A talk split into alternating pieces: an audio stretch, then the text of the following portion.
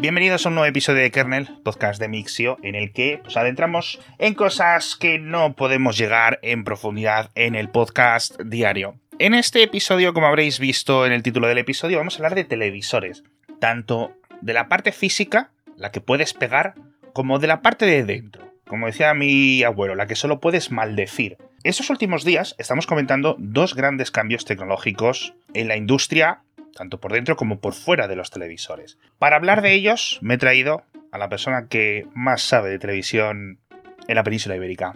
CJ Navas, ¿qué tal estás?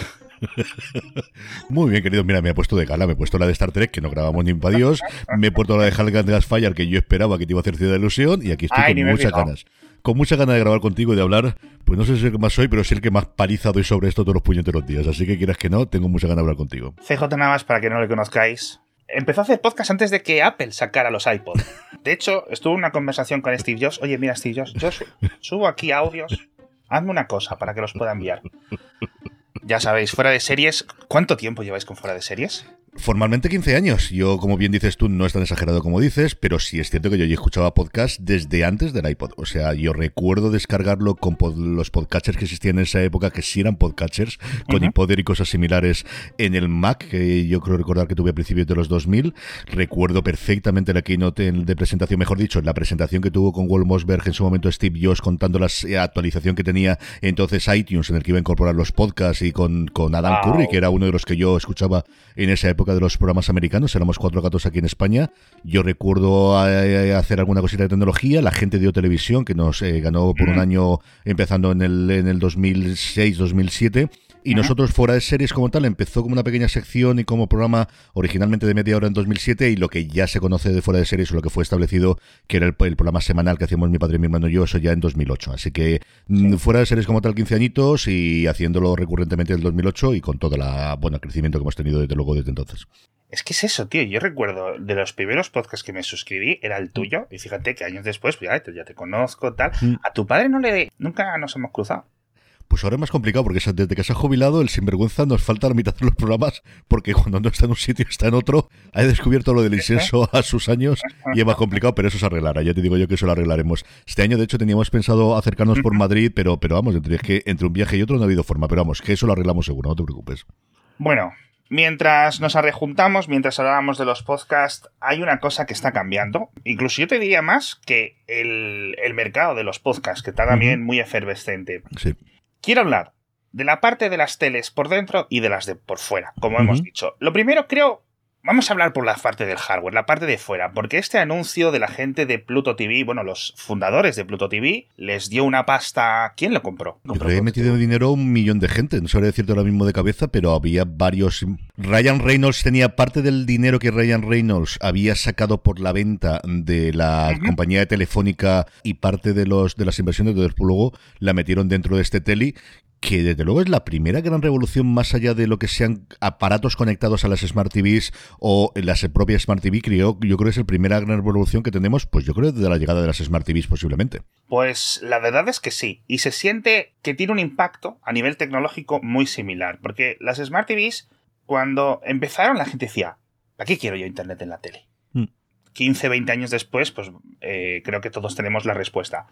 Fue Viacom los que compraron Pluto TV. Y ahora los fundadores de, Pluto TV han cogido esos 400 millones, o lo que les haya quedado, y han dicho, vamos a montar esta empresa. Para los que no escuchéis el podcast diario, lo ha comentado ya CJ Navas, la nueva startup se llama Teli, o al menos su producto se llama así. Teli es como le dicen a la televisión en Reino Unido, ¿no? Dicen The Telly. Y es una televisión de 55 pulgadas, 4K, con una segunda pantalla inferior, gratis y con web, y con eh, cámara web y con una barra de sonidos dicen ellos que funcionará bien. Es decir la verdad es que físicamente es algo distinto. Eh, lo que tenemos en los últimos 10 años después de que parece que el 3D yo creo que todos estamos convencidos de que ya no va ni para adelante ni para atrás. Lo que teníamos como decías tú todas las innovaciones iban a nivel de software por la parte de internet y esta es la primera innovación que realmente vemos física en la que si ves una tele vas a ver que es un dispositivo diferente. Es cierto que no son más que imágenes y que es, creo que no es Vaporware porque parece que construirlas las están construyendo. Tiene una forma de lanzamiento que comentarás tú ahora que es muy de hace, de, de precrisis, ¿no? De, cuando las cosas eh, había dinero y sobraba y no los tipos de interés no estaban al 7% o al 6% como están a día de hoy pero sí que a mí me llamó la atención y a mí ya sabes que las cosas físicas desde que no lo hago el, el, Apple TV y sí para estas cosas sabes que yo soy muy de la casa de la manzanita es la primera vez en muchísimo tiempo que más allá de quiero una tele más grande no la quiero más gorda no la más grande es la primera vez en muchísimo tiempo que tengo interés real por un producto físico para mm. poder verlo en la televisión sí nosotros estamos hablando de los planes anunciados no nos ponemos a jugar si esto dentro de seis meses van a desaparecer o lo van a triunfar, lo que sea. Pero obviamente, pues os hemos dado el contexto porque son gente que sabe muchísimo de la industria de la televisión, que se han lanzado ahí además con varios socios dentro del mundo publicitario, etc. Estas televisiones, de momento, en el primer año, durante este 2023, quieren, iba a decir vender, pero no sé si es vender, enviar medio millón de unidades dentro de solo de Estados Unidos. Para solicitar una,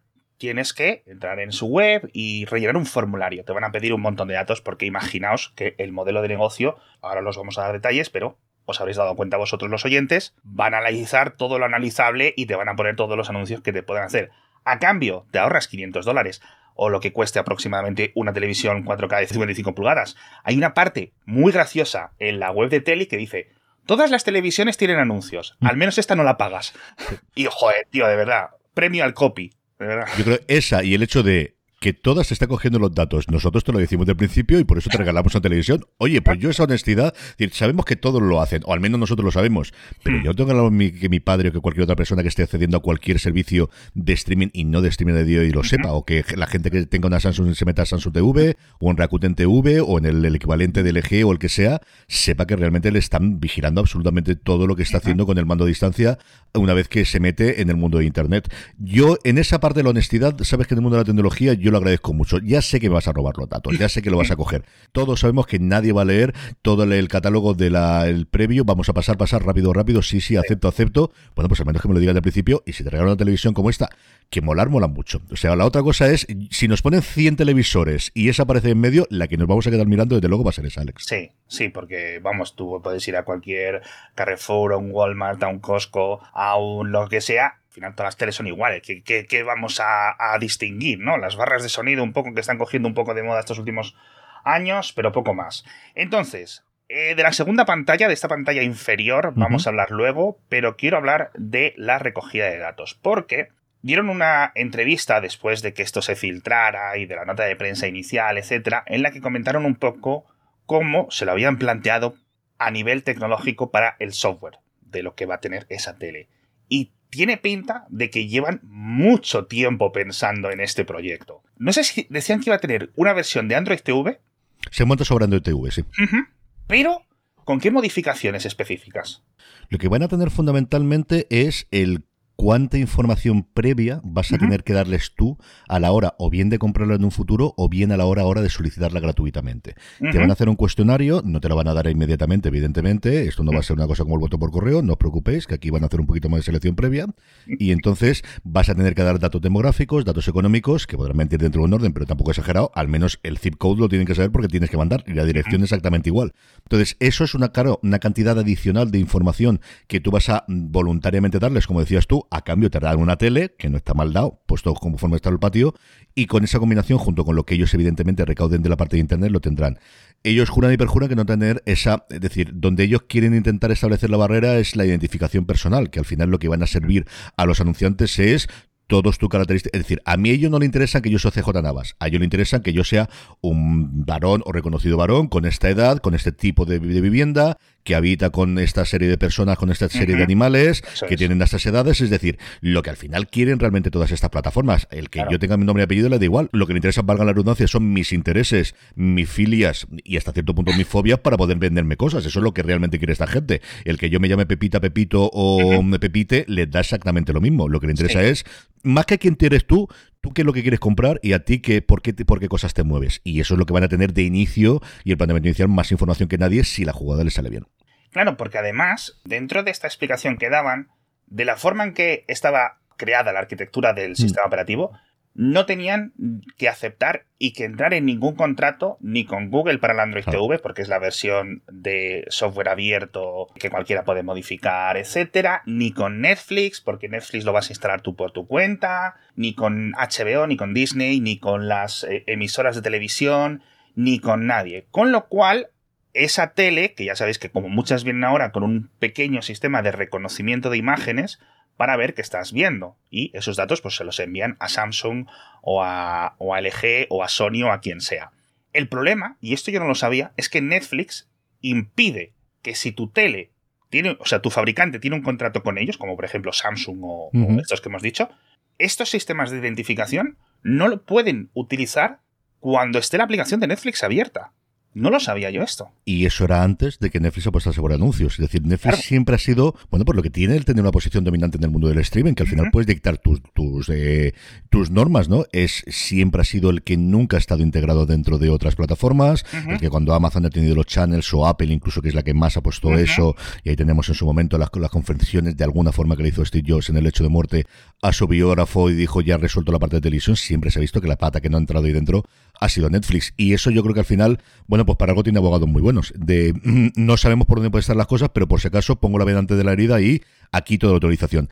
Eso es lo que ellos se saltan metiendo en Android. La gran ventaja que les da a ellos el poder meterse en Android, evidentemente, es que esos acuerdos, porque al final tienes la App Store, puedes tenerlo directamente porque va a ser el usuario el que cargue esa aplicación y esas aplicaciones ya han tenido esa serie de contratos, en este caso con Google, y si fuese una, que evidentemente no puede ser una adaptación del sistema operativo de tvOS, la tendrían porque ya la tendrían con Apple. Eso es yo creo que una de las grandes decisiones de no podemos montarlo desde cero, no podemos irnos a lo que hace LG o Samsung, porque no vamos a poder, no nos van a dejar permitir, no nos van a permitir tener esos datos, renuncio a eso a cambio de, bueno, pues tener todos los datos que accedo por otro lado directamente del usuario porque es él el que me lo concede darlo. Yo creo que eso es una cosa interesante, como decías tú, de gente que ha vivido y ha vivido muy bien. Pluto TV es de las cosas más rentables que tiene lo que ahora se llama Paramount Global, que como decías tú, ya era, ha pasado por todo el mundo, fue Viacom, evidentemente de CBS dentro del conglomerado, a día de hoy es Paramount Global, es cuando se presentan los resultados, toda la pasta que se pierde por Paramount Plus no se llega a compensar, pero es cierto que Pluto da pasta desde el primer día, o al menos desde que, desde que Paramount Global da dinero, es una de las pocas plataformas o de las pocas platas que tiene Paramount Global a día de hoy que da dinero, y es que esta gente, el mundo de los anuncios por televisión, desde luego lo conoce muy bien. Y es que a mí, ¿sabes lo que me interesa? El tema de los asteriscos. Es decir, vale, ¿qué me vas a obligar? ¿A tenerla encendida un mínimo de horas? ¿Me vas a tener obligado a conectarla a Internet, obviamente? Y si no lo hago después, porque firmar es muy bonito, ¿qué, qué consecuencias puedo tener? Yo no sé si irán a tu casa y te la quitarán, o entrarás en un proceso de disputa legal, o habrá algún tipo de cláusula en el que te retiran X dinero de la cuenta, no sé creo que no llegaremos a esos extremos. Yo creo que la inversión inicial de todas esas televisiones que van a regalar, entre comillas, lo costen como inversión en publicidad. O sea, yo creo que eso contablemente, y yendo al final por deformación profesional, creo que van a tener como esta es mi campaña de lanzamiento es esto, es regalar estas teles y que la gente hable de ellas en redes sociales y que tengamos el run run en prensa. Yo creo que esa es la idea inicial que van a tener. A partir de ahí, yo no sé si las van a vender, yo no sé si van a tener un proceso de renting. Yo creo que es una cosa, ahora que estamos viendo que los dispositivos mm. móviles en Estados Unidos lo tenemos con el iPhone, pero lo tenemos con todos los flagship y tú lo conoces mucho mejor que yo. Ese es el modelo al que vamos. Todos vamos a modelos de suscripciones y más aún aquí en la parte de anuncios. A mí no me extrañaría absolutamente nada que esta gente lance un modelo de, de suscripción, incluso de renovación y de que de eso tengas, bueno, y dentro de tres años cada cinco años, te recogemos el modelo antiguo porque ahora tenemos una pantalla de abajo que es mejor y cuando ya no sea el 4K, si no sea el 4K con realidad aumentada que más que virtual parece que podamos tener, podamos tener esa parte, la mejor cámara, a mí no me extrañaría absolutamente nada que después de ese lanzamiento plantee una cosa como esa. Y lo que decía antes de los anuncios de televisión, eso no quería pasármelo, yo a mis alumnos de la universidad todos los años les enseño el informe que hace Mary Meeker, primero para Morgan Stanley y luego que mm. se ha ido, en el que ella hace una cosa muy curiosa para aquellos que no lo conozcáis, que es el pastel de la publicidad en, Estados Unidos fundamentalmente eh, lo compara con el número de horas que se consume cada uno de los medios. Ha ido evolucionando a lo largo del tiempo. Originalmente tenía cuatro patas que eran prensa escrita, radio, televisión e Internet. La parte de Internet hay un momento en que se abre a partir del 2010-2011 en el que separas Internet de escritorio y el Internet móvil, como es totalmente lógico. Y va viendo pues lo que tú comentabas de cómo la publicidad de prensa se va al carajo absolutamente porque la gente no ve prensa. Es que no hay más.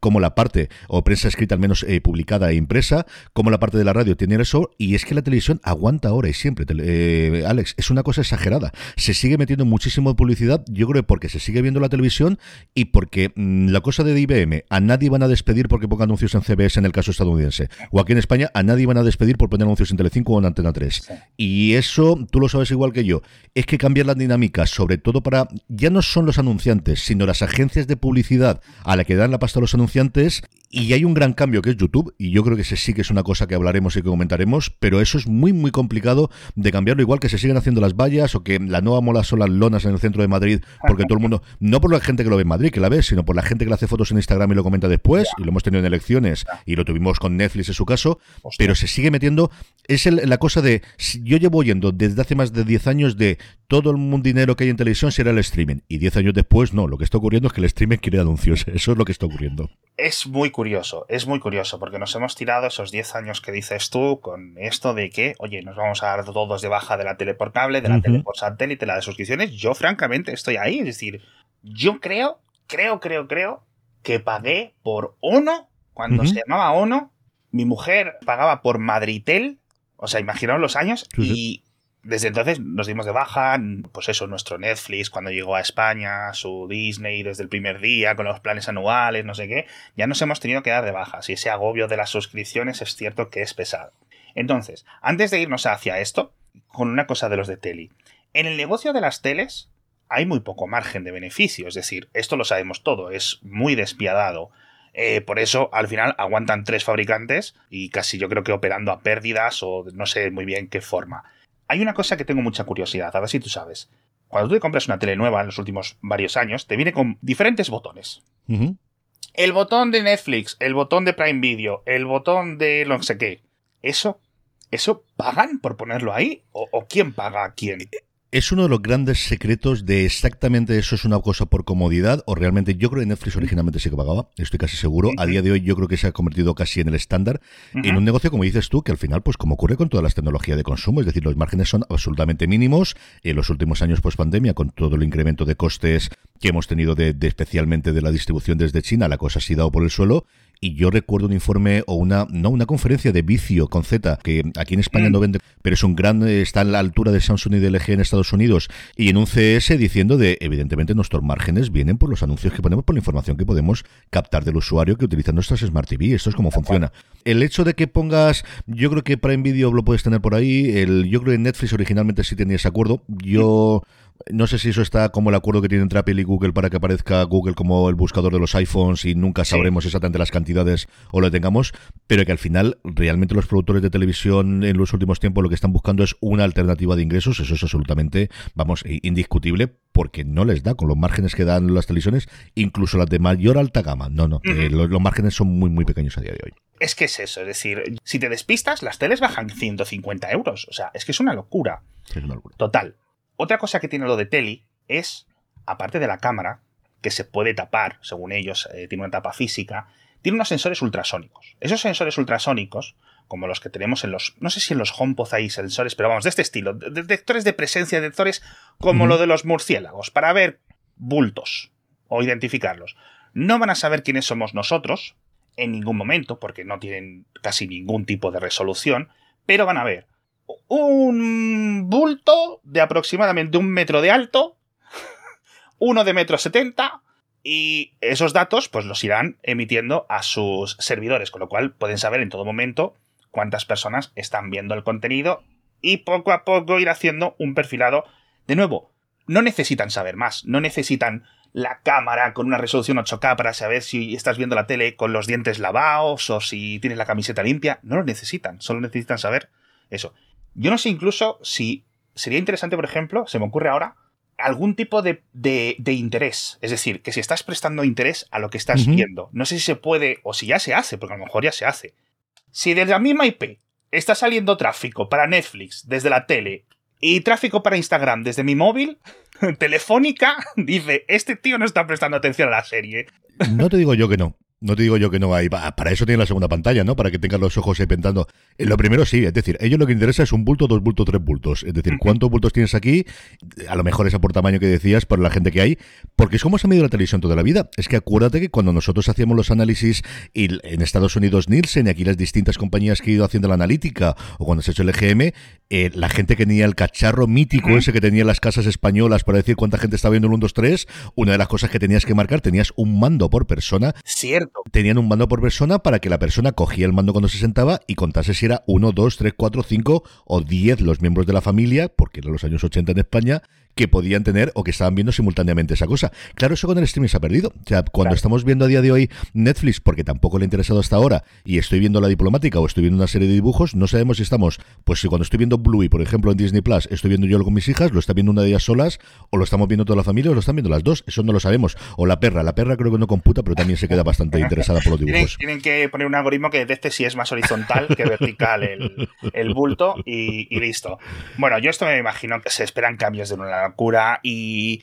¿Sabes qué pasa? Igual que a lo mejor Facebook, y no exagero, tiene 2.000 ingenieros, gente listísima de las mejores universidades, gente con posgrados de 200 posgrados cada uno, trabajando en anuncios, porque al final es lo que más rentabilidad le sacan. Esto va a haber un montón de gente que en vez de dedicarse a la física cuántica o a energías renovables, se dediquen a gastar su coco en cómo mejorar este tipo de integraciones a nivel tecnológico. Es lo que vivimos. Yo lo siento mucho. Este podcast mismamente tiene anuncios. A mí una de las cosas que me gusta de los podcasts es que los anuncios son muy simples. Yo te lo emito, el anunciante luego va a tener unas sensaciones de si está contento, si no está contento, si repite, etcétera, pero algo tan medido como vamos a ir en el campo de las teles es, es, es una locura. Más cositas de Teli, lo de la segunda pantalla. Esa es la gran revolución. Es lo primero que tú te fijas los ojos, más allá de lo grande que sea, más allá de la cámara, que te puede llamar la atención, pero yo creo que todos, que más o menos, aunque sean las fotos, es decir, la gente que no gusta el mundo de la tecnología, en alguna foto de algún CS o alguna cosa similar la hemos visto. La barra de sonido incorporada, pues normalmente la tenemos aparte, por aquello colocarla donde quieras, pero te la imaginas. Pero esa segunda pantalla más estrecha, pero igual de tamaño horizontal, en el que puedas tener una segunda real, eh, segunda pantalla, más allá de la que todos tenemos en el móvil, en la tableta o lo que sea cuando vemos la televisión, que eso todos sabemos que lo hacemos a día de hoy, yo creo que es una gran idea. No sé, y lo de siempre, es una gran plataforma inicial. O sea, creo que es una cosa de y a partir de ahora es cuando digan los desarrolladores y veremos si esto se queda una cosa pequeña o esto es una pestor. Esa yo creo que es la gran clave de qué se puede hacer ahí, porque hay cosas que todos pensamos, pues estás viendo deporte y ahí puedes tener un segundo partido, puedes ver los resultados de otros partidos que te interesen o de cosas similares, o estás viendo Fórmula 1, por ejemplo, que tenemos, o las 500 millas de Indianapolis, pues tienes la carrera arriba y abajo, pues cómo van cada uno de los cochecitos, quién está adelantando, quién está repostando, esas son las cosas que piensas inicialmente. Reacciones en tiempo real en redes sociales, anuncios, trocitos. Yo y la segunda pantalla que tiene Prime, por ejemplo, para saber quién es el actor o para ver la banda sonora y que tengas esa información ahí, que no tengas que parar lo que puedas hacerlo. Es decir, son. Pero claro, se nos ocurren las cinco o seis cosas de cosas que ya hemos visto porque o bien no las están enseñando cuando lo vemos en el ordenador o lo vemos en la tableta o porque lo estamos haciendo simultáneamente cuando actualmente nos sentamos a ver la tele, que cada vez nos sentamos más, que es la otra de las cosas curiosas de cada vez. YouTube en Estados Unidos ya se ve más en las televisiones que en dispositivos móviles, que es una cosa absolutamente alucinante en los últimos tiempos. Una vez me lo dijeron los de Clipset, nuestros amigos del canal de Clipset que tendrán ya dos millones de suscriptores, ya hace años me decían, tú no sabes la cantidad de gente que ve YouTube en la tele. Y yo, ¿cómo? Mis hijas se lo tengo que desinstalar cada poco porque van por ahí y lo instalan y yo, pero ¿cómo puede ser posible esto? A mí eso me pasó con TikTok. Eso es lo que tenemos cada uno de nuestros pecados. Sí, se ve una barbaridad. Yo todos los estudios que he, leído, que he leído recientemente es, con diferencia de la plataforma que más se ve, que siempre tenemos datos americanos. Eso es totalmente cierto. Pero igual que hubo ese abandono de la televisión y esa cosa que hubo posmoderna hace 10 años de yo no tengo tele. Bueno, todos tenemos tele. Lo que no tienes es conectarla a la tele de, toda la vida.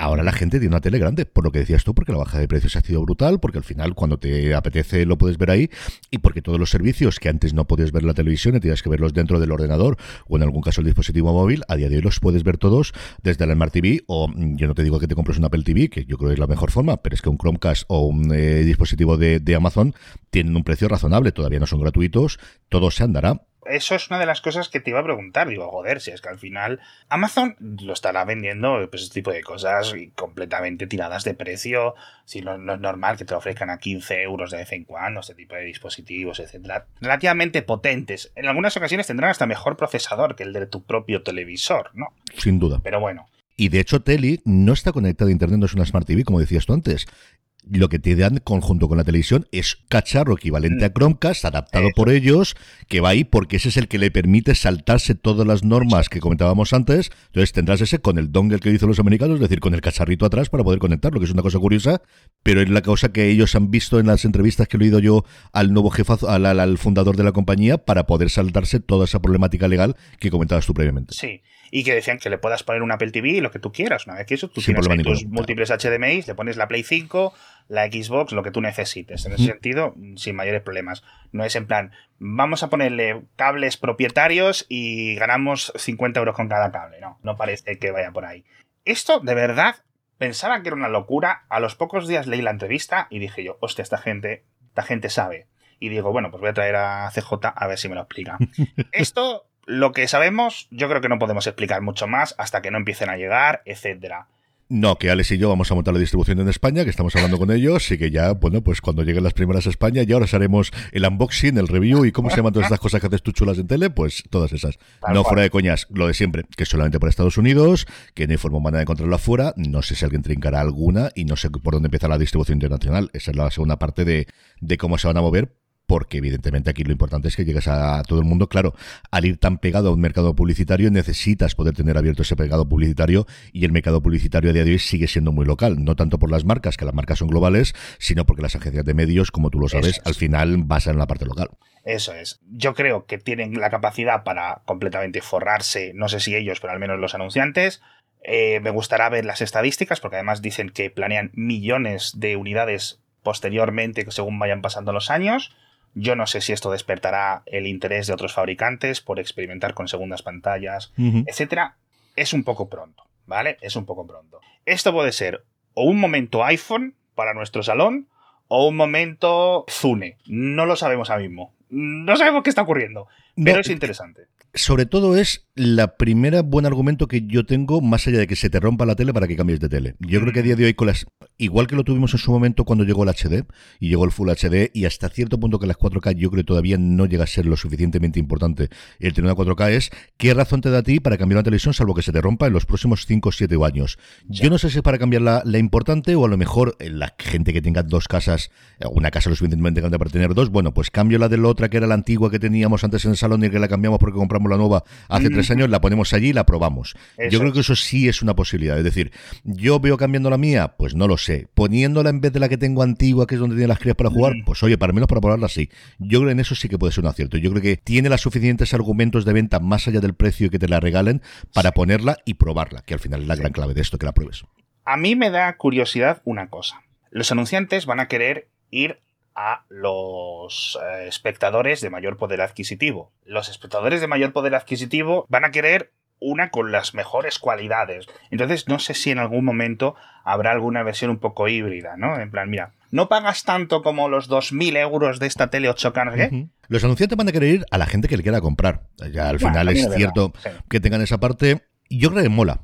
Eh, eh, Alex, yo creo que pensando en un alguien, eh, no sabría decirte, no un multimillonario tipo Succession, pero alguien con pasta, es decir, llama la atención yo creo que una de las cosas que tiene eh, es que llama mucho la atención. Posiblemente no tanto como una, televisión de ciento y pico pulgadas o un teatro en casa que puedas tener si eres millonario, pero para un salario de 80 o 90 mil dólares en Estados Unidos, de 40 o 50 mil euros aquí en España, es decir, de alguien que se puede permitir gastarse en un momento dado esa tele con sus cosas familiares, es que mola mucho. Es decir, tú entras en casa de un amigacho, te ves esa tele, tú no vas a tener un cierto cariño y barra envidia por esa persona por mucho que la quieras. Sí, yo creo que sí. Y yo creo que ese es un punto bastante importante que, que pueden tenerlo. Es ese punto de chulería de ser el primero, sobre todo para lo que nos gusta el mundo de la tecnología, en algo tan especial como la tele, que no hemos tenido ese punto. Es decir, los últimos 10 años hemos entrado en casa de alguien y más allá de que la tele es grande, no puedes decir nada más. Sí, podías hacerlo con los teléfonos, sí podías hacerlo con los portátiles, por mm. supuestísimo con los coches, ¿no? Que es al final la gran eh, cosa que hemos tenido aquí, ya no solamente de potencia, sino el hecho de que fuese híbrido, fuese eléctrico. Es decir, la cosa para fardar a los amigos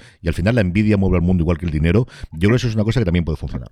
Pues la verdad es que sí. Vamos a ver cómo les funciona. En unos años volveremos a, revisitar esta parte. Oye, CJ, eh, yo no sé qué coche tienes. De momento los coches no hay ninguna empresa que diga, oye, os lo vamos a regalar a cambio de poner los anuncios mientras conducís, pero lo bueno es que tengo una forma para que ahorres con tu coche, que es haciéndole caso a nuestro patrocinador, amibp.es, porque cada vez que pares en una de las estaciones de servicio de EBP para repostar BP Ultimate con tecnología Active, como siempre os digo, podéis ahorraros hasta 8 céntimos por litro. Está muy bien. No hay una forma más fácil ahora mismo de ahorrar dinero en todo el mundo, ya os lo garantizo yo. Es que es cuestión de 2, 3, 4 segundos lo que tardáis en enseñar el código QR a la hora de pagar. Y es una aplicación gratuita, es una aplicación que no tiene ningún misterio y francamente es un ahorro constante, constante, constante, porque además tienes ahí los mapas para encontrar tus estaciones de servicio BP más cercanas y poder seguir ahorrando. Como siempre os digo, tenéis enlace en las notas del episodio, mibp.es si estás en Baleares o en la península ibérica, o plandinobp.es si estás en las Islas Canarias. Otra cosa que se está moviendo muchísimo, y aquí también me ha pillado, no tan escéptico como la mayor parte de la prensa tecnológica, que pensaba que Netflix iba a implosionar con esto, pero sí que era raro. Y la sensación de los oyentes de Mixio, cuando lo comentábamos en el grupo de Telegram, en redes sociales, etc., era, uff, lo del plan de anuncios de Netflix, qué feo, no sé qué. Yo creo que está funcionando mejor de lo que ellos mismos pensaban sin duda. Mejor de lo que ellos pensaban y de lo mejor que podías pensar de algo que tenía toda la pista de ser improvisado. Es decir, hay mm, varias épocas que luego si quieres repasamos en el mundo del streaming desde que hace, fundamentalmente desde que hace 10 años Netflix empieza a hacer su producción original. También podemos hablar del, del, mundo anterior en el que Netflix empieza a consolidar, estabilizarse, pero es abril del 2022 cuando Netflix presenta una cuenta de resultados por primera vez en la que siguen ganando pasta. Netflix es la única compañía barra plataforma que sigue ganando dinero. Todo lo demás queman dinero como si no costase esto fuese todavía el 2018-2019 con los tipos de interés cero o negativos. Netflix sigue ganando dinero, pero es la primera vez en la cual pierden suscriptores masivamente a nivel mundial.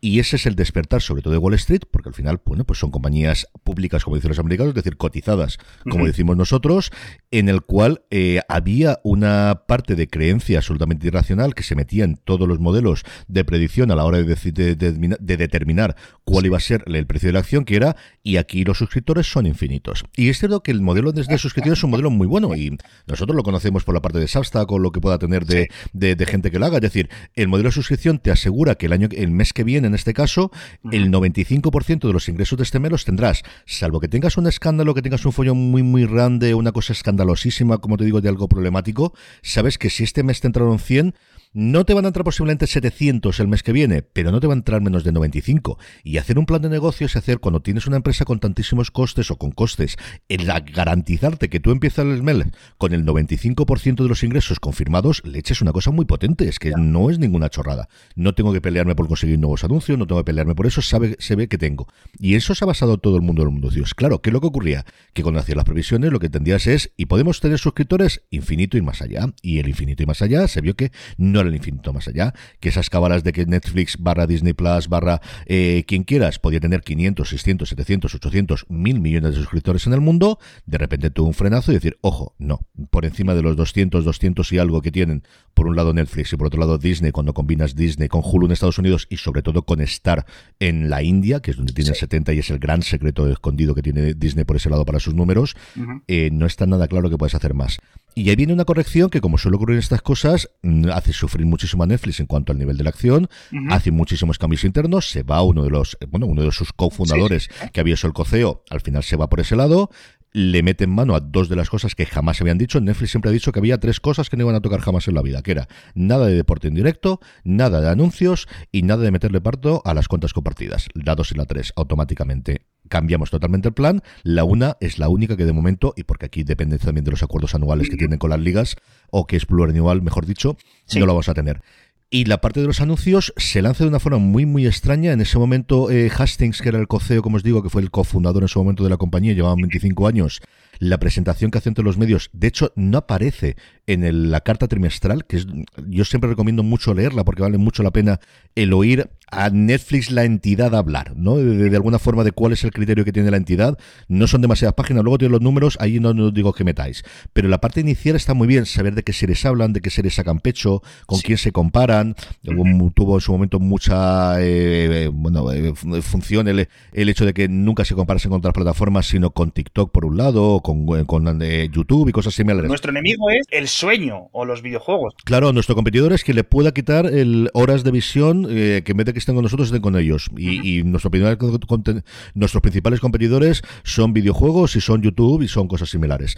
Y como os digo, no aparecía nada, fue a respuestas de los, de los eh, del periodista, porque además ellos la rueda de prensa no la hacen abierta, sino la que la sigue un periodista y luego los analistas les hacen preguntas, y como suele ser habitual, pues preparas esas preguntas que te va a hacer tu periodista, que no es tu periodista, pero lo es, pero en fin, bueno, estas cosas. y le hizo sobre esta y quedó de las cosas. Mira que yo a Red Hastings lo he visto como un team, otra cosa no, pero la seguridad que transmites más aún cuando está dando un resultado trimestral tan, tan malo. No tanto como esperaban, pero tan, tan malo. Quedó una cosa tremendamente improvisada. Pues chicos, se pusieron las pilas, estuvieron mareando si se van con Google o no, llegaron a ese acuerdo con Microsoft, lo lanzan a final del año pasado y ya tienen 5 millones de usuarios, está creciendo. Y claro, cuando empiezas a analizar toda esa parte es que Netflix tenía un problema a día de hoy y es que cuando tenías un gran éxito, mm, le hace miércoles, sea la diplomática recientemente, sea la gente nocturna primeros de año, no podían explotarlo. Y ahora con los anuncios sí que hay.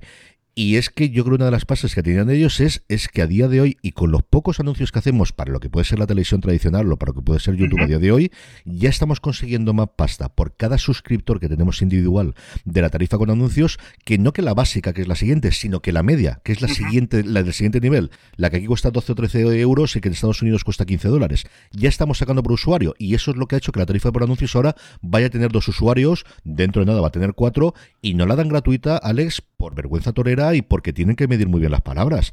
Pero a día de hoy y con el volumen de... Claro, el problema es el volumen de suscriptores que tienen ellos. con el volumen de suscriptores que tengan, tirar esa por los suelos, es decir, el modelo es el, de, el del YouTube. Yo tengo más claro que el agua. ¿Tú crees? Tú te comes anuncios sí o sí, por arriba, por abajo, por la izquierda, saltables, no saltables, de barra, lo que sea, que no quieres anuncios. 13 euros que lo en España y 17 euros si quieres la tarifa familiar. ¿Qué es pasta? Ya, ya, pues comete anuncios. Y eso yo es lo que vamos todos. Tarifas muy baratas, casi gratuitas en el mundo de si la quieres con anuncios y tarifas del nivel de lo que costaban ahora, pues multiplícala por una y y media, dos, sino que les anuncios eso es lo que vamos.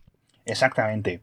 Nosotros en el podcast de Mix insistimos en una cosa casi todos los trimestres cuando salen los resultados financieros. Facebook gana más dinero por usuario en múltiples países, si es cierto que no en muchos, pero sí en algunos, en Estados Unidos, Canadá, Reino Unido y pocos más, a pesar de que no les paguemos, que Netflix pagándole tú todos los meses. Es decir, la publicidad mueve muchísimo más dinero. YouTube gana más dinero que Netflix en algunos trimestres, pero la tendencia ya se ha, ya ha cambiado. Ahora es YouTube. Vale, YouTube tiene 10 veces más usuarios que Netflix, pero muy poca gente paga y sobre todo los ingresos vienen, pues obviamente, de la publicidad. También es cierto que ahí están los diferentes incentivos. ¿Cuáles son los incentivos para una compañía como Netflix durante estos últimos 10 años? Es decir, ¿qué es lo que les hace decidir a los ejecutivos vamos a renovar una serie o no vamos a renovarla. ¿Y cómo va a cambiar eso?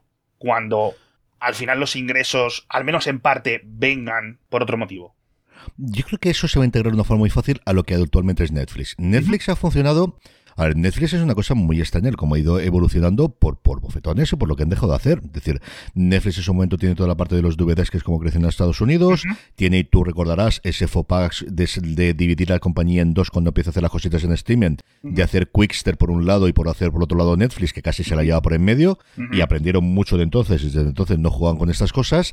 Y tuvo un momento muy, muy complicado cuando todos los creadores de contenido ven que Netflix de repente está engordando y creciendo y creciendo y creciendo y creciendo algo muy similar a lo que la industria discográfica tuvo con iTunes en su momento y por eso después no apoya a Apple, sino apoya a Spotify para hacerlo recientemente en el mundo del streaming. Algo similar le ocurre y el gran cambio es cuando de repente Bob Iger, en la anterior encarnación como CEO, antes de que volviese de nuevo, en torno al 2016-2017, decide que el contrato por el que le pagaba Netflix en torno a 2.000 o 3.000 millones de dólares anuales para ser la segunda ventana de todas sus producciones, especialmente las películas de Marvel, van a cerrarlo y van a crear su propia plataforma. Y a partir de ahí Netflix, que ya estaba empezando a hacer producción original, el primer golpetazo encima de la mesa gordo, evidentemente, fue cuando se quedó con House of Cards. Iba a ser una serie que se presenta a HBO, tiene todos los visos en su momento de HBO, y Netflix se la queda porque le ponen encima de la mesa la seguridad de 100 millones de dólares y dos temporadas. Y eso es lo que le dan originalmente a Willimon y el resto de la, de la gente para hacer House of Cards. Y claro, eso ellos se ven obligados a acelerarlo muchísimo porque no le venden contenido. Y al final, pues tendrías el mismo problema que si Spotify de repente, o ahora eh, Apple Music, evidentemente a Apple le importaría menos eso, pero Spotify si de repente las tres grandes sellos discográficos le dicen no, a ti ya no, le hacemos la nuestra. ¿Qué ocurre? Que los sellos discográficos han tenido tradicionalmente forma de perder dinero cuando montan plataforma. Yo no sé cuántos han montado, yo, no sé si llevan 10 o 14 o 15, pero cada vez montando una nueva han perdido pasta, mientras que aquí quien les estaba vendiendo la esta sí tenían capacidad para hacer una plataforma de streaming, mayor o menor, pero tenían, y todos vendían el mundo de los medios, y todos tenían una cadena de AV abierto o cadenas de cable o cosas similares. Cuando se queda eso sin más, Netflix lo hace, y Netflix empieza primero siendo el ángel de la guarda de todos los creadores, venid aquí que nosotros no vamos a poner cortapisas, no vamos a hacer notas, es decir, recomendaciones más o menos obligatorias de cambios en el guion, os vamos a permitir hacer ya no temporadas de 22 y 23, 24 episodios demoledoras, sino vais a poder hacer temporadas de 8, 10, 12 episodios, vais a tener duración que no es esa, no tenéis que hacer una duración de 22 minutos para la comedia o de 47 para los dramas, sino de la duración que vosotros queráis, y como claro, aquí no vais a poder cobrar dinero, que esta es una de las grandes claves de ahora de la huelga de guionistas actualmente en Estados Unidos, como esta serie no la vamos a vender posteriormente porque se va a quedar para siempre aquí dentro de la plataforma, o vamos a pagar por anticipado más que nadie. Esa es la gran ventaja o la gran, la gran eh, oferta que le hacen los creadores y por lo que mucha gente se va a Netflix, más allá de acuerdos globales monstruosos como el que tuvieron con Ryan Murphy o con Sonda Rhimes. ¿Qué es lo que ocurre con esta parte de, de Netflix? Pues que durante mucho tiempo lo que hicieron fue renovar, renovar, algo similar a lo que tiene Apple a día de hoy. Apple prácticamente todo lo ha renovado, si no han renovado una serie, yo creo que es por acuerdo con los creadores que le tienen otras ofertas, pero de edificio lo hacen. Y acuérdate que esa época de Netflix era todo estaba renovado y más aún, series que se habían cancelado fuera en plataformas en abierto y que tenían los reruns dentro de Netflix y funcionaban bien, ellos lo recuperaban. Manifest, por ejemplo, se estrena la nueva temporada y es una de las que recientemente ha hecho, pero en su momento el efecto Netflix que hubo con Breaking Bad, por ejemplo, la gente vio Breaking Bad no porque la vio en MC originalmente, sino porque se subió al carro viendo las temporadas anteriores en Netflix y luego se vio las dos últimas temporadas. Todo este rollo para decirte de qué lo van a hacer, ellos lo que tienen es un algoritmo interno, mejor dicho, unos cálculos internos en la que midan Claro, no la gente que ve la serie, que eso es importante, sino qué me permite esta serie en cuanto a dos cosas que a mí me miden mi pasta cuando yo vivo de suscripciones, que es cuántos nuevos suscriptores vienen por esta serie, que lo puedes medir a partir de una vez que la gente se da de alta, que es lo primero que van a ver, y dos, cuánta gente no se da de baja gracias a que tengo esta serie, que tendrá sus métricas internas. Luego mm, tendrán en cuenta los premios, tendrán en cuenta lo que tú quieras, evidentemente el número de visionados, pero al final realmente cuando tú tienes un modelo de suscripción, a ti lo que te interesa es el que se vea en tanto en cuanto ese de se ve mucho la serie permite a aquella gente que conozca eso por el run run que va a haber de la serie, lo que te lo van a comentar en medio y tus amigos y lo que sea, para que la gente se dé de alta o la gente no se dé de baja, pero no porque se vea. Ahora con anuncios no, amigo. Ahora con anuncios es muy importante cuántos ojos hay, porque ojos que ven el episodio, ojos que hay. Cuando yo tenía miércoles y mis hijas le daban 28 vueltas a la serie, o cualquier serie de animación, o cualquier serie de, de infantil, la veían, antes era importante. Con anuncios no es que sea importante, es que cada vez que tengas el anuncio, cada vez que tengas el episodio, le me cascas un anuncio nuevo. Entonces yo creo que eso sí va a cambiar mucho el qué van a renovar y sobre todo qué van a mantener en el catálogo, porque la otra novedad que tenemos en los últimos tiempos es desaparecer series de catálogo, que era una cosa que todos habíamos creído de no hace falta que me compre el DVD, no hace falta que lo guarde en un disco duro de estos que se ha caído del camión, no, no hace falta porque siempre está en la plataforma y eso no va a ser así y eso estamos viendo que no va a ser así en el futuro.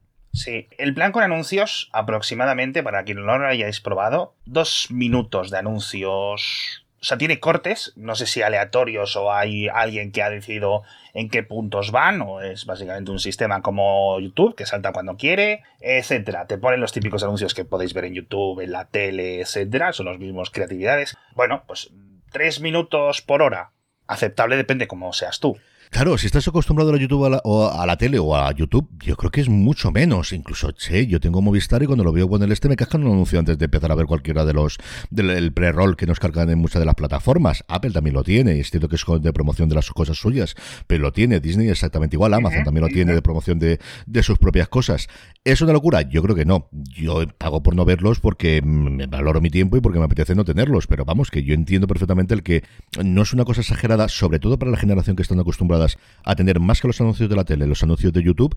Y en cuanto a dónde hacen el corte, aquí es cierto que pueden medir, medirlo mucho mejor. YouTube al final es absolutamente imposible mm, por la cantidad de contenido que sube todos los días, pero aquí tú sí tienes el catálogo, tú sí sabes cuál es el contenido. Hay contenido, especialmente el que se ha hecho para la televisión de toda la vida, que vas a tener esos cortes de fundido a negro muy muy claros y lo puedes meter. Hay algunas producciones para Netflix que se han hecho ya con esos fundidos, por ejemplo, o, no Netflix, por ejemplo, Star Trek si lo ves, los nuevos episodios todos tienen el fundido a negro, ¿por qué? Porque en Canadá se siguen haciendo en abierto en una de las que pone la pasta, que es la CBC, si no recuerdo mal. Em, entonces, yo creo que ahí sí que irán puliendo poco a poco, sobre todo empezarán de las cosas que sean más vistas y irán viendo, bueno, pues el corte lo ponemos aquí, aquí, aquí, que tampoco es plan de destrozar la mitad de la escena. Yo creo que eso lo va a ir puliendo con el tiempo, porque nuevamente es que fue una cosa relativamente improvisada, eh, hecho con apoyo de Microsoft, que vaya añitos mm. también Microsoft, que cambio la dos a de la, la, la compañía en los últimos años, es brutal lo que están haciendo y yo no lo he utilizado por lo que te digo, porque a nivel personal yo soy bastante maniático con esto y si puedo pagar, yo pago hasta YouTube Premium, pero yo creo que no es una mala entrada y una mala solución al tema que todos parecía que iban a acabar, al menos aquí en España con ellos, que era acabar con las cuentas compartidas. Eso sí lo tengo muy claro. Totalmente. Y hay dos cosas muy importantes que yo creo que están pasando desapercibidas. Cuando hablamos de plan de lo veo pero con Publi, pensamos en dos cosas, principalmente en el mundo del entretenimiento. Spotify, YouTube. Spotify, YouTube si tienes la publicidad, no pagas. En Netflix no, en Netflix pagas y encima tienes la publicidad. Si Sí es cierto que menos. Pero estás haciendo las dos cosas.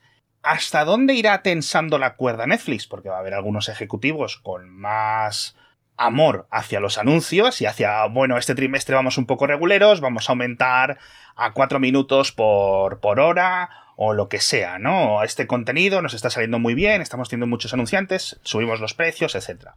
También van a hacer anuncios eh, un poco más innovadores. Joder, tienes al final todo el control de la tecnología. Hablan de los típicos. Eh, nueva temporada de Stranger Things presentada por Coca-Cola. ¿Sabes? Y tienes ahí todo, no sé qué. Luego pueden hacer anuncios lo que pensábamos que iba a hacer Netflix originalmente, que es te meto la lata de Coca-Cola en mitad de la escena. Mm. Y ya está. Y así es como iba a ganar Netflix.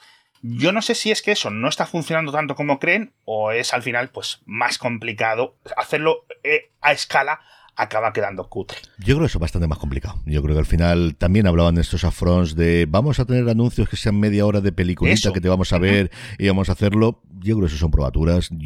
igual sí, ¿eh? igual para una cosa muy especial y hecho por alguien y se puede vender a nivel de medios de ser el gran anuncio, igual que se venden los anuncios de la Super Bowl como la gran y no dejan de venderte anuncios para que compres Doritos o que vende, compres la nueva bebida o la nueva cerveza que sacan ese año cualquiera de las grandes marcas cerveceras americanas. Yo en eso tengo menos, menos esperanza de que vaya a revolucionar o que vayan a cambiar la rueda en el futuro. Yo creo que lo que sí vamos a tener poco a poco es la tarifa con anuncios se va a ir haciendo cada día o bien más barata o va a tener más funcionalidades y lo que te digo, y las otras tarifas cada vez van a ser más caras de no crees anuncios, cuesta mucho más pasta. Eso es lo que te voy a decir, digo, más barata no creo.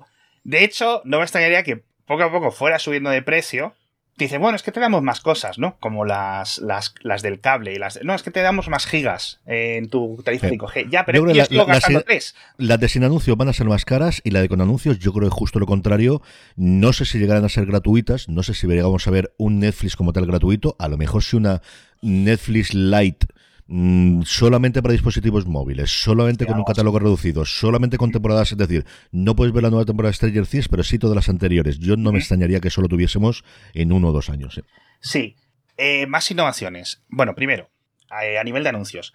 A mí hay una cosa que me fastidia y es que me paren. Es decir, estoy viendo un vídeo de YouTube y de repente me paren. Yo lo siento y lo, y lo entiendo porque el creador tiene que ganar dinero, etc. Vale. A mí hay una cosa que me gustaba mucho del fútbol en los 90, que era que no te paraban el partido, te ponían el anuncio en la parte inferior de la tele. Recupérame eso. Si estoy viendo Stranger Things, pues a lo mejor no, porque es el nuevo episodio, no sé qué. Pero si estoy viendo Malcolm, la quinta temporada por decimocuarta vez, como lo he sufrido yo esta primavera aquí con mis hijas, que yo he pasado de amar la serie a detestarla ya por inundación. No hay como para odiar series que quieres el tener familia, sí, sí, eso es totalmente cierto. Quiero decir, méteme el anuncio. El CPM va a ser ridículo. Pero oye, a lo mejor hay algún tipo de persona que está más interesado en eso. Otra cosa, igual que tú en YouTube puedes bloquear los anuncios, pues con las extensiones de navegador, con los piehole, etc. Aquí no. Un piehole o te bloquea todo Netflix o no te bloquea nada. No puedes ver las series y no los anuncios. No se puede hacer. Está integrado así ahí es una cosa loca para los que somos un poco más techis, que mucha gente lo habrá pensado oyentes de este programa. ¡Ah! En vez de pagar 18, pago 5 y pico y los anuncios los bloqueo con el router. No funciona. No sé cómo lo tendrán, lo que digo yo, eh, eh, la parte técnica ahí sí que me pillas totalmente, no sé si habrá eh, diferencia de si lo ves en el ordenador que si lo ves en alguno de los otros dispositivos o podrás meterle mano, entiendo que alguien lo intentará desde luego desde el primer momento y tener esa parte de ahí, igual que lo tuvimos con las cuentas compartidas y VPN para arriba y VPN para abajo, pero que esa es la tendencia a la que vamos. De mm, vamos a tener cosas con anuncios, todo el mundo va a querer tener su propio canal con anuncios y esa es la evolución al menos para los dos próximos años sin ningún género de dudas. Sí, y habrá gente que decida, pues, eh, decir, hasta aquí he llegado. Hasta aquí he llegado, ya amigos. Eh, me vuelvo al Plex. El Pirate Bay en qué dominio está en 2023, que ya no me acuerdo, nadie lo sabe, va cambiando, cómo se bajan los torrents. Yo no sé bajar torrents hoy en día. Yo creo que sí, pero yo creo que es para gente muy concreta con sí. la parte ya no incluso tecnológica. Yo creo que al final te lo pueden montar. Pero ese es, eh, yo se lo digo también a los alumnos míos, Alex, lo que vence siempre esta cosa es la comodidad y nosotros los humanos somos vagos por naturaleza. Hmm. Y tú te has acostumbrado a un, a un, mundo en el cual tú puedes ver lo que quieres cuando quieres, como quieres, en el dispositivo que quieres, sin problemas de audio, sin problemas de sincronización de subtítulos, ya. utiliza subtítulos, que lo ves justo en el instante, que yo no niego que Plex es capaz de hacer todo eso. Sí, sí, sí, yo lo sé, sí, yo lo tengo desde el principio y lo que tú quieras. Ya, pero yo somos cuatro en mi casa, más mis dos padres, más el este, más eh, y el servicio técnico somos nosotros, eso lo sabemos todos. Entonces, esa parte de para una persona sola de veintitantos sí. o treinta y tantos años, claro. Tequi, que solo quiera verlo en 4K y monstruoso en la tele grande, ¿no? Ayer, yo no te digo que no. Sí. Que puntualmente no quiero hacerme Apple TV Plus porque solo me interesa Ted Lasso, cuando vuelvo a Fundación o cuando eso vuelvo a no sé cuánto y vía 3, yo en eso no te lo discuto, yo creo que eso sí. Ahora, ¿te vas a descargar qué? ¿Todo el catálogo de Netflix? ¿Todo el catálogo de Disney Plus? ¿Es que solo veo las series de Marvel? Vale, entonces sí. Bueno, las de Marvel y Star Wars ya entonces empiezan a ser solamente dos. ¿Y qué la va a ser? ¿Solo la tele? Pero eres solo tú. Esa es la gran diferencia Eso del es. mundo de la piratería, que yo soy participé y todos lo sabemos, de 2007-2008. Es que entonces lo veíamos en el ordenador o el ordenador conectado a la tele, porque era el único sitio donde lo teníamos. Cuando MediaMarkt es que... se forraba a vender discos duros multimedia. ¿Para qué queremos Claro. todos 250 gigas, amigo? Para ver las fotos de comunión de los niños, claro, claro, leche, claro. que son fundamentales para verlos. Claro, es que ese es el gran cambio. Es que, y la comodidad, mm, yo se lo digo siempre a los de Spotify que vende. Spotify no vende música. Sí. Tú, a día de hoy, eres capaz de conseguir cualquier canción de cualquier álbum publicado desde el principio de los tiempos que existe la música grabada hasta el día de hoy, si tienes tiempo y tienes paciencia. Sí. El problema es que no todos tenemos tiempo, no tenemos paciencia y de determinada edad tenemos dinero. Y decidimos que en vez de que cuando a mí me apetezca esto, tener que irme a mi casa o entrar en mi casa a buscar esta canción, que además solo podía verlo en este sitio, no, es que estoy en medio de la calle o estoy en el coche y de repente me, me apetece escuchar esta canción, le doy un botón o le digo así, o le digo a Google o le digo a Alexa, a quien sea, de ponme esto y lo que vendes es comodidad. Lo que vendes es esa comodidad y eso yo creo que las plataformas de streaming, no al nivel de la música, que yo creo que ya es el escaso extremo, pero sí lo tenemos. Es decir, la comodidad de que yo ahora puedo ver cualquier cosa que me apetezca en el dispositivo que yo quiera, que además lo voy a tener sincronizado, que no voy a tener problema de imagen, que no voy a tener problema de, de sonido, que sé que me va a ofrecer la mejor calidad de imagen para el dispositivo que yo tengo a día de hoy, si estoy con la 4K en casa o si tengo con el iPhone eh, porque Sí. estoy de viaje con una mierda de 4G que solamente llega una rayita, me va a, so- a, a servir el mejor vídeo en ese momento Netflix y que lo voy a poner justo en el punto donde me quedé en el episodio, que me quedan 10 minutos y no tengo que estar para arriba y para abajo barriendo y sincronizándolo, eso no lo vas a tener a día de hoy con la piratería hasta donde yo tengo conocimiento. Igual aquí me equivoco totalmente y me sacan los colores tus oyentes. Yo no te digo no. No, no, yo creo que o sea, esa, esa sencillez no la tienes. Y de verdad que la pereza y la comodidad es una cosa que mueve el mundo. O sea, Absolutamente, absolutamente. Yo te quería preguntar otra cosa. ¿Por qué suben los precios de las tarifas de los servicios de streaming multimedia, los Disney, constantemente? Disney, Netflix va a subir precios, HBO va a subir precios, no sé qué. Y Spotify lleva 15 años a 10 euros. Les ¿Por queda una les queda una pela. O sea, yo la gran duda aquí es por qué no lo has subido a Spotify. Sí, y al final es decir, mm, ¿tú cuando, cómo ganas dinero? Vale, de tres formas. O vendes más a los que ya tienes, Sí. o le subes el precio a los que ya vendes, o vendes a nuevos. Mientras tú has podido vender a nuevos, bueno, pues has tirado para adelante, que era como vivían al día de hoy todas las plataformas de streaming. Eso es lo que hemos tenido y lo que tenía Spotify, que era fundamentalmente no tanto nuevos, sino convertir gente que estaba utilizando la parte gratuita, que les deja cuatro duros, a gente de suscripción que sí le dejaba pasta. Sí. Con la limitación que tienen de que ellos, cuando tienen las negociaciones con las discográficas, siempre las discográficas tenían la sartén por el mando. Eso ya ha cambiado mucho, porque es cierto que Spotify no podría vivirse las plataformas, pero a día de hoy, si miráis, hay una página web muy chula de la RIA, que sí, que yo sé que hablar de RIA es una cosa anatema, como se habla de las GA en España, pero tiene un gráfico que yo también enseño en clase de en la pasta de dónde viene desde los años 70 a día de hoy de los distintos medios. Y a día de hoy ganan más dinero, es cierto que sin corregir por la inflación, que en el auge de finales de los 90, principios del 2000 del DVD. A día de hoy recaudan más pasta, sin corregir por inflación, pero más pasta. ¿Qué es lo que ocurre? Eso viene fundamentalmente de las soluciones de Spotify. O sea, tampoco podrán renunciar a día de hoy del dinero de ellos. ¿Qué es lo que ocurre con, con todas las plataformas o qué ocurre con Spotify? Pues lo que ha ocurrido desde la gran corrección, como os decía, que, que es el nombre que le da Matt Belloni a Netflix, es esa idea de que tú puedes seguir teniendo, donde ahora tienes 220, el año que viene tendrás 240 y luego 260 y luego 280, se te ha caído el mito.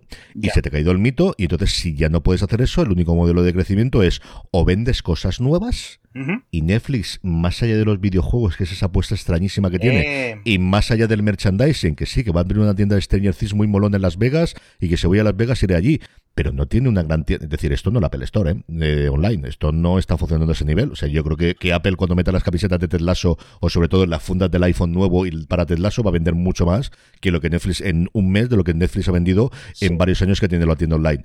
Claro, la única solución que te queda es incrementar el precio. Y eso es lo que están haciendo. Incrementar el precio de las tarifas eh, sin anuncios y bajar el precio de las tarifas con anuncios. Eso es lo que vamos a tener con todas. Y Spotify, yo ya le empecé a leer cosas el otro día de que iba a subir en Estados Unidos y si viene en Estados Unidos venimos los otros. Pues eso es más lo que el agua. Sí, absolutamente.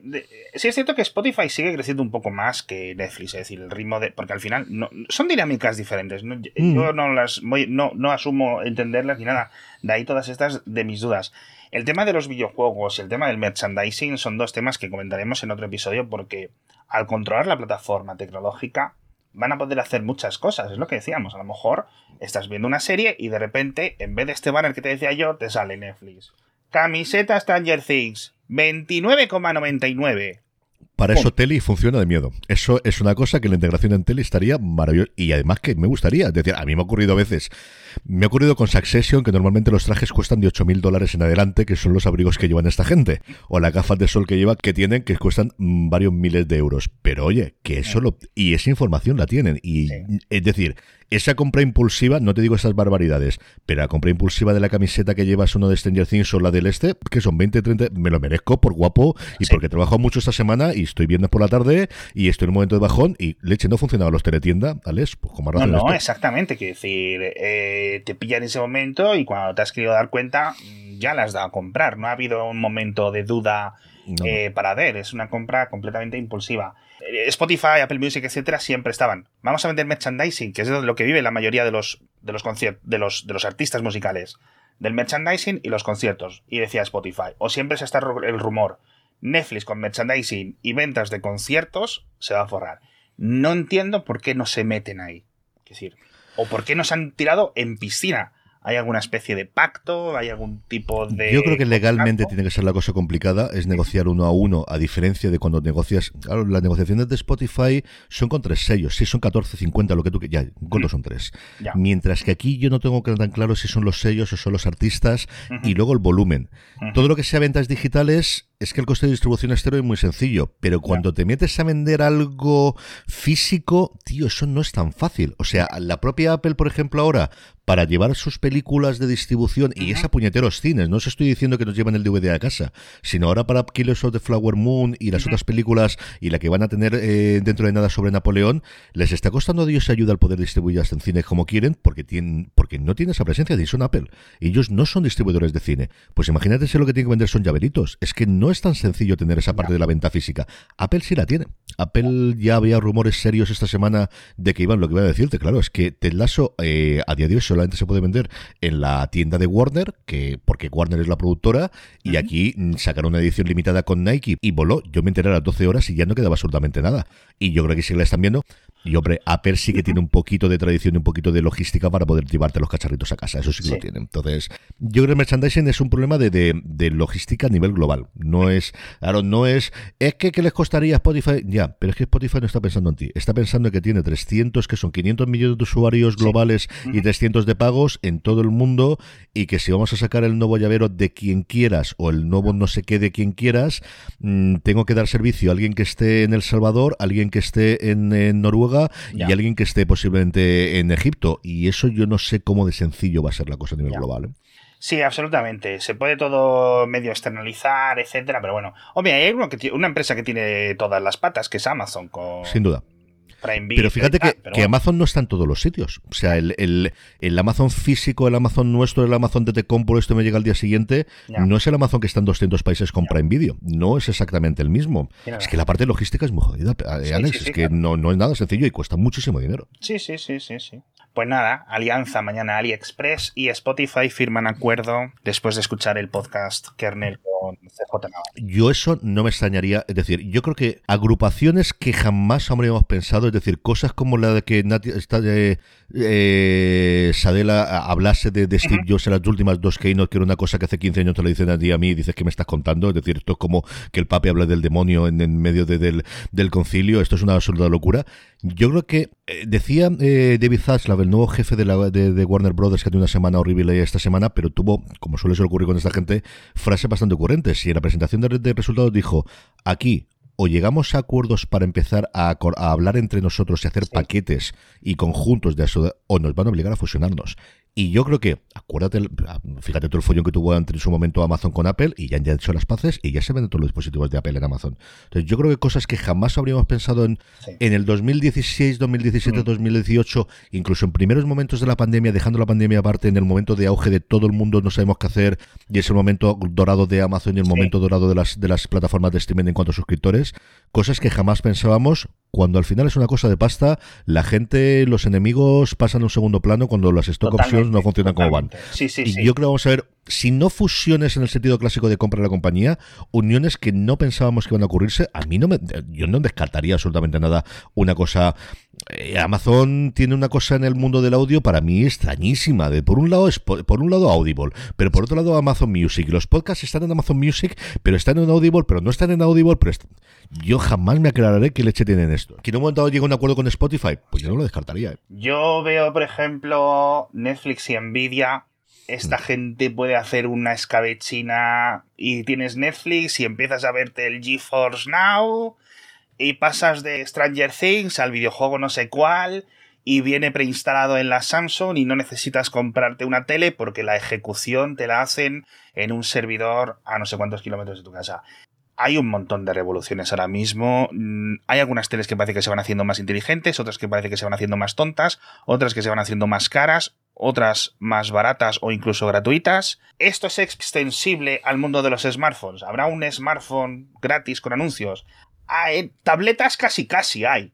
Pero smartphones de momento no. Y mira que pueden sacar datos ¿eh? de un smartphone. Pero bueno, pero bueno. Igual ahí en el teléfono la gente tiene más ah, puede ser. reticencia, ¿no? Eh, yo creo que la tableta todos creemos de, bueno, esto es el cacharro que tienen los críos o es una cosa que tiene una segunda pantalla, aunque sea tan importante como el otro.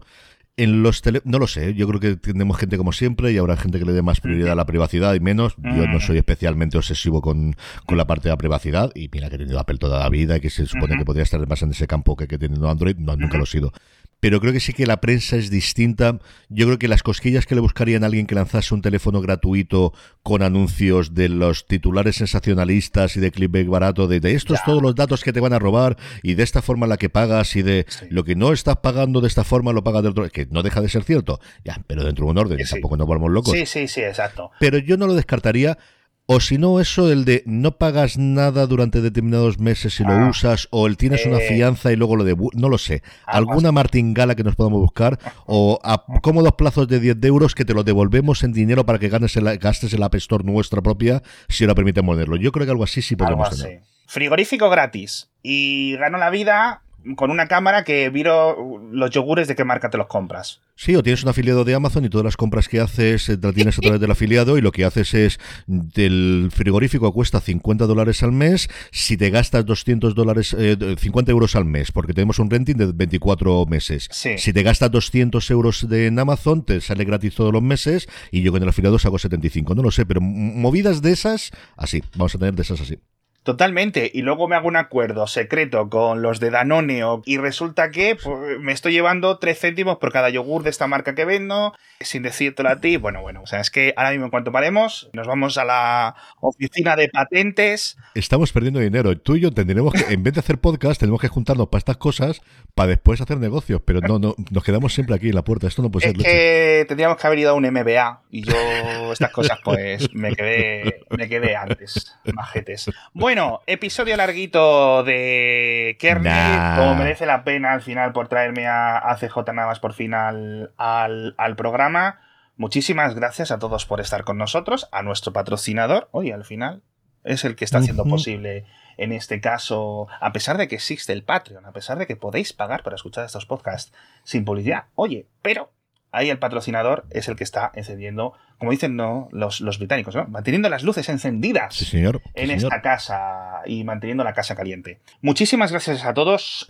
Episodios diarios, episodios de Cupertino, episodios de Elon, un podcast nuevo que vamos a sacar, secreto. No se lo digas a nadie. Hasta la semana que viene. Adiós.